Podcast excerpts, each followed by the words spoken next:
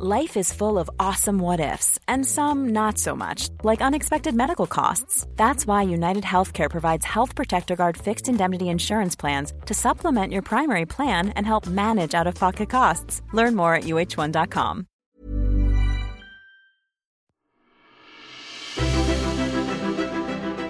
Mes chers camarades, bien le bonjour. Petite précision avant de commencer, cet épisode a été réalisé grâce à un partenariat avec le groupe énergétique Engie les auteurs, les consultants, les relecteurs du script sont tous des indépendants et des experts, rien n'a changé. On peut donc commencer. Si vous n'êtes ni une betterave, ni un topinambour, ni un rutabaga, eh ben, bienvenue dans cet épisode. Par contre, tous les végétaux verdoyants, depuis l'algue marine jusqu'aux chênes centenaires, sont exclus.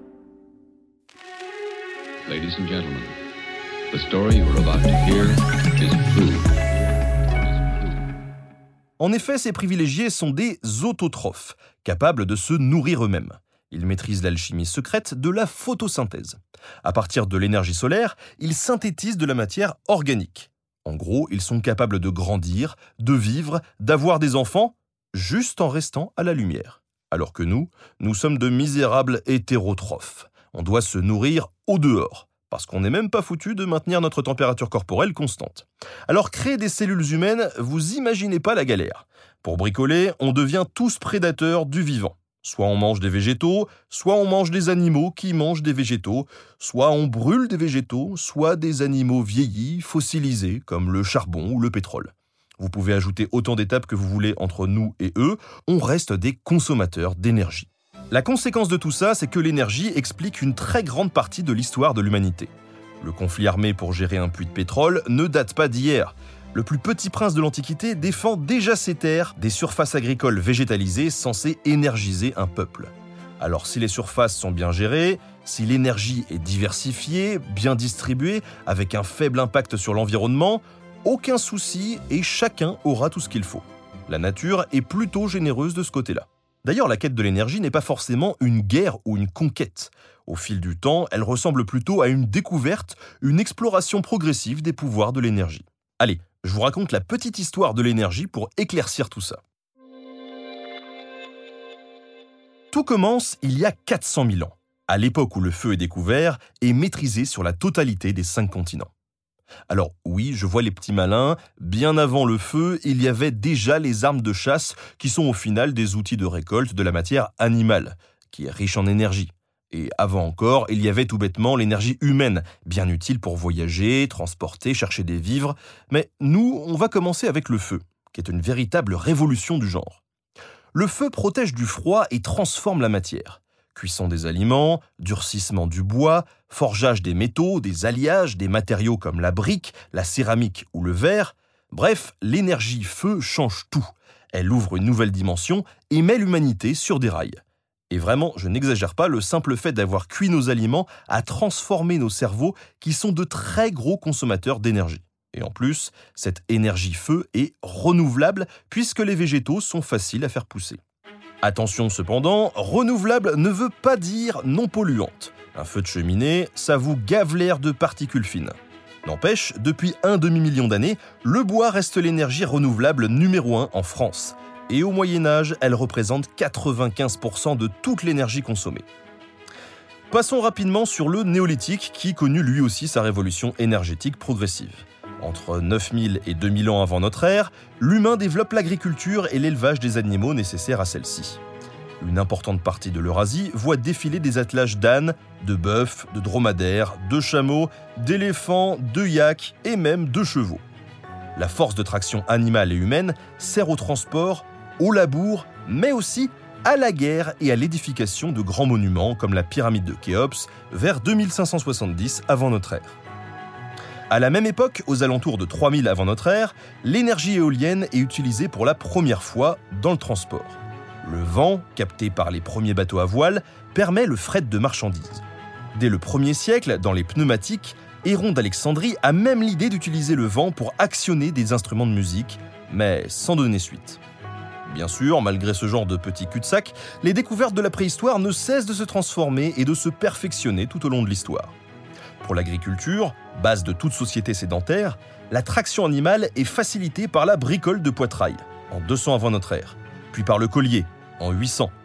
De lourdes charrues permettent ensuite les grands défrichements du Moyen Âge du Xe au XIIIe siècle. Les moulins se développent, eux aussi tirés par des bêtes, jusqu'à ce qu'une nouvelle énergie s'en mêle, l'hydraulique. En Occident, Vitruve et Strabon décrivent des roues à aubes qui, placées dans un cours d'eau, actionnent la machine. Plus besoin d'animal, il n'y a qu'à laisser faire. Le système se perfectionne et se répand dans toute l'Europe, tandis qu'au même moment, en Extrême-Orient, Hu décrit un engin à eau identique. D'ailleurs, au 5e et 6e siècle, le célèbre ingénieur Gao perfectionne si bien la machine couplée à des soufflets qu'il chauffe des fours à très haute température. L'idéal pour façonner la porcelaine, l'acier et la fonte. La Chine acquiert une avance technologique considérable et au XIe siècle, elle produit déjà 114 000 tonnes de fonte par an. Imaginez bien, l'Angleterre devra attendre sa révolution industrielle du XVIIIe siècle pour en produire à peine 68 000 tonnes. Comme quoi l'énergie, ça change vraiment tout. Mais il est temps de perfectionner encore tout ça, car en droit féodal, les cours d'eau soumis à des ponts, des guets, des moulins et des droits, eh bien c'est payant, alors que l'air, ça appartient à tout le monde. Aux environs de l'an 700, les Perses déportent l'énergie éolienne depuis le secteur des transports maritimes vers celui de l'industrie. Un vent très régulier souffle dans le désert du Sistan, ce qui est absolument idéal. Pris dans des pales horizontales, il actionne un moulin vertical dont l'axe est planté directement dans la meule. Ce système, découvert par les croisés lors de leur venue en Orient, se répand en Europe au cours du XIIe siècle. On en voit par exemple dans le psautier du moulin à vent de Canterbury. À ce stade, on a donc domestiqué les quatre éléments le feu, l'air, l'eau et surtout la terre. La biomasse des sols, végétaux et animaux, est la ressource vitale de l'humanité. Et euh, vous connaissez la meilleure? Eh bien, la première énergie, la source de tous ces éléments, inépuisable et indestructible, se trouve à 150 millions de kilomètres de nous. Quand on y pense, c'est le rayonnement solaire qui alimente le végétal, l'animal, les masses d'air chaud et donc le vent, la pluie, les courants marins. Pas étonnant que les terriens aient longtemps associé le soleil à un dieu, et l'humain, tout en bas de l'échelle, peut lui aussi servir d'énergie. Car il ne faut pas oublier que toutes ces belles machines de l'âge d'or du renouvelable complètent une autre énergie colossale, la force musculaire humaine. L'esclavage et le servage sont de véritables piliers de la production. Et oui, apparemment, il n'y a pas de système parfait. Mais poursuivons dans le temps en faisant un grand bond en arrière. Après avoir domestiqué les énergies renouvelables, l'être humain s'est attaqué à ces mêmes énergies fossilisées et prisonnières de la Terre. Végétaux ou animaux d'autrefois, transformés en pétrole, en gaz et autres charbons souterrains. Mais attention, ça ne veut pas vraiment dire qu'on est rétrograde. Hein. D'ailleurs, le changement est nécessaire pour une bonne raison.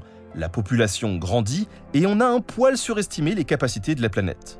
En 1650, le bois se raréfie en Angleterre, qui au XVIIIe siècle utilise alors de plus en plus le charbon. En chauffant cette houille, on obtient d'ailleurs du coke sans impureté, idéal pour l'industrie. Et ça tombe bien, le charbon aide à accélérer l'industrialisation. Attention, si l'Angleterre a une longueur d'avance, c'est simplement parce qu'elle a épuisé plus vite ses stocks de bois sur place et qu'elle doit maintenant en faire venir de ses colonies. Tout est question d'offre et de demande. En France, on prospecte les sols plus tard pour exploiter les gisements de charbon du Nord et le pétrole d'Alsace à grande échelle. Parce que oui, houille et pétrole sont connus et utilisés depuis le Moyen Âge et l'Antiquité, pour le chauffage ou l'entretien des coques de navires. Le pétrole alsacien de Pechelbraun, par exemple, est utilisé à la Renaissance. Là, on parle juste d'un changement d'échelle, d'une extraction industrielle. En effet, les énergies fossiles sont exploitées pour une seconde raison. Elles permettent de maximiser la transformation de l'énergie calorifique, la chaleur, en énergie mécanique. S'il est aisé de créer du chaud avec du mouvement, on a dû concevoir des machines pour faire l'inverse, créer du mouvement avec du chaud. En gros, on a inversé la vapeur. Bien sûr, depuis Héron d'Alexandrie, ça serait trop long de développer chacune des contributions à la fameuse machine à vapeur. Giovanni Branca, Édouard Somerset, Ferdinand Ferbist, Denis Papin, Thomas Savery, Thomas Newcomen ou Henry Bayton, chacun apporta sa petite pierre à l'édifice. Mais tout le monde se souvient de James Watt, dont la machine, développée à la fin du XVIIIe siècle, révolutionne l'industrie au XIXe. Le phénomène est progressif. À part pour l'Angleterre, ce n'est qu'à la seconde moitié du XIXe siècle que le charbon devient l'énergie reine des nations industrielles. Mais quel changement Alimentés par le couple charbon-vapeur, les bateaux vont plus vite, les trains vont plus loin et des machines plus puissantes abattent un travail titanesque. La quantité de charbon nécessaire est hallucinante. Dans le Pas-de-Calais, les 12 millions de tonnes annuelles de 1865 deviennent rapidement 40 millions en 1913. Certaines centrales à charbon permettent même de produire une grande quantité d'énergie nouvelle, l'électricité. En 1881 a lieu la première exposition internationale d'électricité à Paris, au Palais de l'Industrie. Les visiteurs s'attroupent pour découvrir l'ampoule électrique, la dynamo, le tramway. Ça semble magique, et cette fée électricité transforme le paysage occidental. Les rues sont éclairées, et le télégraphe permet de communiquer à toute vitesse. Et vous connaissez la suite, on plonge dans l'électromania. Le télégraphe public devient cabine, poste familial et enfin téléphone portable. Tout l'électroménager se multiplie et aujourd'hui chaque foyer français a à sa disposition, en moyenne, 100 appareils électriques. Mais attention à ne pas foncer trop vite sur l'arbre qui cache la forêt. Tous ces petits appareils de l'an 2000 pèsent beaucoup moins que le grand bouleversement du 19e siècle. Deux grands besoins énergétiques vont exploser et créer deux problèmes tout aussi grands. Pour tout le XXe siècle, et pourquoi pas tout le XXIe, le trio pétrole-gaz-charbon et son vecteur l'électricité semblent amplement répondre à la demande. Mais la Première Guerre mondiale éclate. On se rend alors compte que malgré l'usage encore important des chevaux, il n'est désormais plus possible de faire la guerre sans moteur. Depuis le tracteur jusqu'au tank et à l'avion, en passant par les usines d'obus ou les QG militaires, il est absolument nécessaire. Dès 1917, Georges Clémenceau l'affirme le pétrole est aussi nécessaire que le sang dans les batailles de demain. Nous entrons alors dans une société motorisée qui se déplace énormément. Plus vite, plus loin et plus souvent. Premier problème, il faut acheter ces matières à l'étranger, ce qui nous rend dépendants, non seulement des autres pays, mais surtout d'un flux commercial continu, car on ne peut pas stocker de grandes quantités de pétrole vu notre consommation. La France tente bien d'établir des stocks stratégiques en créant la Compagnie française des pétroles en 1924 puis en votant la loi du 30 mars 1928 qui donne à l'État le monopole des quantités importées, la répartition et le prix du pétrole.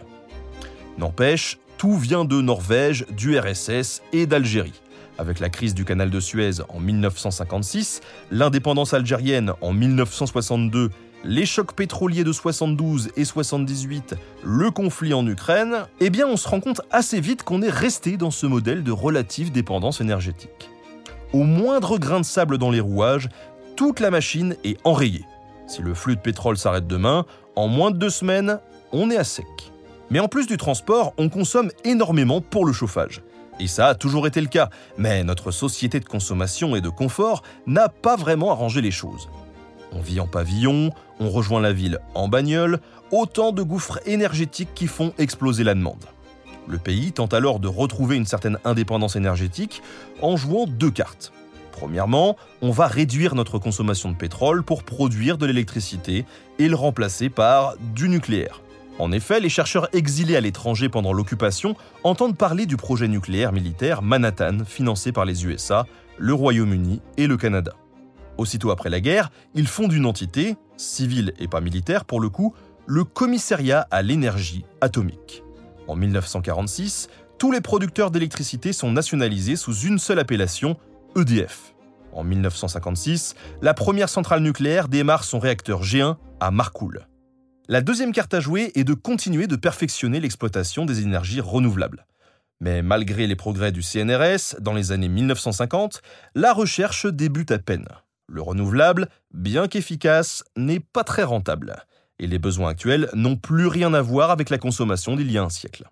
Alors quand le pétrole grimpe, on essaye, mais dès qu'il repart à la baisse, on ramollit côté renouvelable. Bref, ça n'est pas très bien pris au sérieux. Dommage car le second problème de notre surconsommation devient de plus en plus prononcé. La pollution, notamment des gaz à effet de serre. Et là, on n'est pas sorti de l'auberge. Promis, je ne vais pas être moraliste avec vous et vous dire quoi faire ou ne pas faire. On va plutôt être pragmatique parce que tout l'intérêt, c'est de faire un peu d'histoire, nous mettre en perspective et voir comment les autres époques ont fonctionné. Même avec le nucléaire, 28% de notre consommation énergétique reste du pétrole importé. Et encore, en 2020, grande année creuse due au Covid. et 27,6% de notre électricité reste destinée au chauffage. Clairement, c'est notre modèle de société, pavillon voiture, qui a créé ça. Et le pire, c'est qu'on a pris le goût du luxe. On veut tout ça et pour pas cher. Et c'est cet argument économique qui a souvent guidé notre quête d'énergie. Gagner de l'argent sur le transport maritime avant, taxer les moulins à eau du Moyen Âge, ajouter du charbon au bois, puis du pétrole au charbon, enfin du nucléaire au pétrole, toujours pour payer pas cher. Sauf que la demande augmente et l'offre diminue. Je ne vais donc pas faire les prophètes de malheur, mais on va le payer assez cher. Et double, car tous ces milliards d'euros importés chaque année sont autant d'argent qui sort du pays plutôt que d'aller dans les hôpitaux. Le Covid l'a montré, chacun veut sa maison à la campagne, mais dans un désert médical. Et au-delà de la dépendance économique, on a toujours sur la table le problème de la pollution. Tout le monde sait maintenant que les énergies fossiles, en émettant du CO2, contribuent à l'effet de serre et créent un changement climatique catastrophique. Elles nous donnent puissance et richesse, mais ne sont pas du tout durables quand elles ne s'avèrent pas carrément destructrices. Alors, que nous dit l'histoire? Eh bien, premièrement, l'humain fait feu de tout bois. Chaque période a traversé sa propre crise énergétique, et c'est seulement aujourd'hui que l'urgence climatique devient un facteur prioritaire. Pour autant, on n'a jamais fait table rase du passé. Bois, hydraulique, éolien sont là depuis longtemps et se cumulent au cours du temps. Et l'historien des sciences Jean-Baptiste Fressoz révèle même qu'à chaque usage d'une énergie nouvelle, on tendait à renforcer l'usage de l'énergie précédente. Quand on s'est mis à consommer plus de charbon, on a aussi augmenté notre consommation de bois. À chaque fois, l'humanité s'est adaptée sans jamais cesser de consommer davantage. L'urgence et la réflexion vont donc de pair. Le photovoltaïque d'aujourd'hui est par exemple bien plus performant, moins polluant et 80% moins cher que celui d'il y a 10 ans. Selon l'AIE, rejeter totalement le gaz et le pétrole est illusoire étant donné notre forte dépendance. Mais pour réduire les gaz à effet de serre, elle recommande de trouver un équilibre judicieux entre nucléaire et énergie renouvelable tout en réduisant les fossiles. C'est ce qu'on appelle le mix énergétique. Sauf que là, on n'inclut pas l'esclavage dedans, hein, et ça, c'est pas plus mal d'y avoir renoncé, je crois. Justement, reparlons-en un petit peu. Même le paradis énergétique basé à 95% sur le monopole du bois n'était valable que pour une petite population à faible consommation. Et il ne faut pas oublier qu'on disposait en parallèle d'une main-d'œuvre bon marché, des esclaves et des serfs. Et nous aussi, on court ce risque. Si demain toutes les bagnoles disparaissent, des foules de porteurs, de livreurs et de garçons de course sous-payés apparaîtront. Mais seront-ils bien rémunérés? Eh bien, tout dépendra des progrès sociaux qui ne se font pas comme par magie. À moins que ça soit le cas. Hmm, bonne question. Autre avantage du mix énergétique, en tout cas, en brisant le monopole 95% bois ou 80% nucléaire ou 100% éolien, il évite ce genre de dérive. Enfin, et ça va paraître évident, le mix énergétique s'adapte au territoire. Le moulin à vent est apparu dans un espace perse favorable. Une fois en Europe, il s'est implanté dans les pays venteux, proches des côtes. Mais certaines régions continentales ont conservé leur moulin à eau très longtemps. En fait, chacun exploite l'énergie disponible sur place. On a eu le vent d'Aude, le pétrole d'Alsace, le charbon du Nord, et demain peut-être que les fronts marins deviendront des sources d'énergie renouvelable. En France, on a la chance de disposer à la fois de vent, de soleil, de façades maritimes, et tout ça permet un foisonnement d'énergie renouvelable favorable à un mix énergétique équilibré. On n'a pas encore découvert l'énergie magique, illimitée, non polluante, et sans aucun risque, tout simplement parce qu'elle n'existe pas. Le renouvelable dépend du climat, le bois a besoin de temps, le nucléaire est une énergie bas carbone, mais ses réacteurs, sans ressources en eau pour se refroidir, sont mis à l'arrêt en période de sécheresse et quand il pète, ça peut faire mal. Bref, il ne faut pas traîner pour changer nos habitudes, mais il faut le faire tous ensemble. Voilà, c'est le petit mot de la fin. Sur ce, j'aimerais remercier de nouveau le partenaire de cette émission, NJ et Studio Pluriel pour la technique. À très bientôt pour de nouveaux podcasts.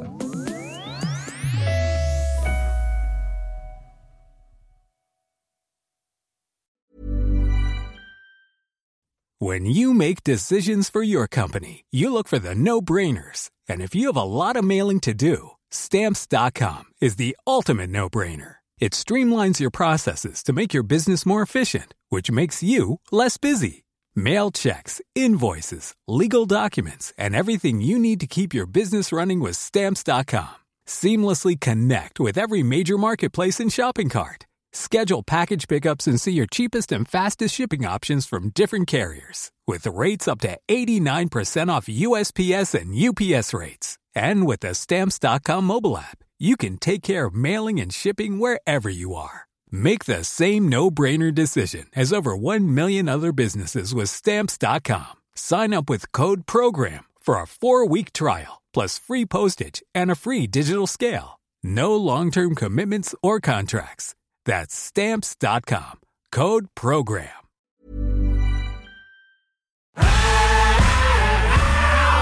Si vous avez aimé ce podcast, vous aimerez aussi mon autre podcast, Callisto, dans lequel je vous raconte des mythes et des légendes. En attendant que vous nous suiviez sur Castbox, Apple Podcast, Podcast Addict ou toute autre plateforme qui propose cette fonction, n'hésitez pas à vous abonner. Vous pouvez même nous laisser une note et, soyons fous, un petit commentaire, je le lirai avec plaisir.